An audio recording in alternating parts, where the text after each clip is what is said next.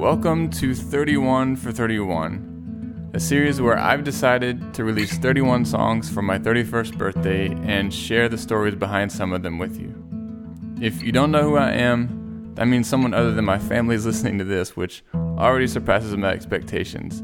Although, to be honest, I'm not completely doing this so that other people listen. I'm mainly doing this for myself because I felt like I needed some way to process the last several years of my life.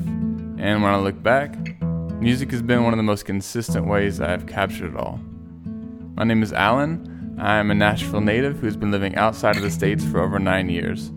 I've gotten to go more places than I ever thought I would, and I've gotten to see a lot of things I never thought I'd see, both the beautiful and the broken. And this is going to be the space I get to share some of those moments.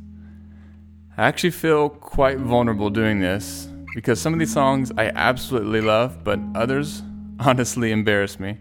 I never had any intention to share them with others, much less record them. Before this, I've only released a few of these songs, and while some of them I've sung in front of thousands of people, most of them I've hardly played for anyone ever. The last couple months, I've been listening through old voice memos, digging through old journals, trying to find lyrics that I wrote down. A few of these songs I had completely forgotten about. In fact, as I've been recording, I've thought to myself, I would never write this song today.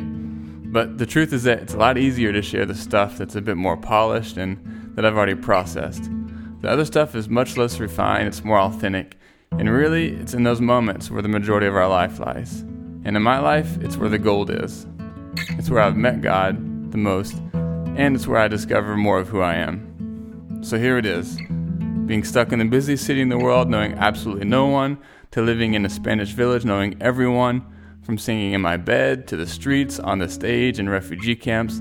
A lot has happened over the last seven years, and in these episodes, I get to share about it. Along with each episode, I'm going to release an EP that goes with it. It'll include the songs that I've shared about and others that I haven't shared about. One, because simply not every song has a story. And two, because even I would be bored at the end of everything if I had to think of something to say for every song. So here we go 31 for 31.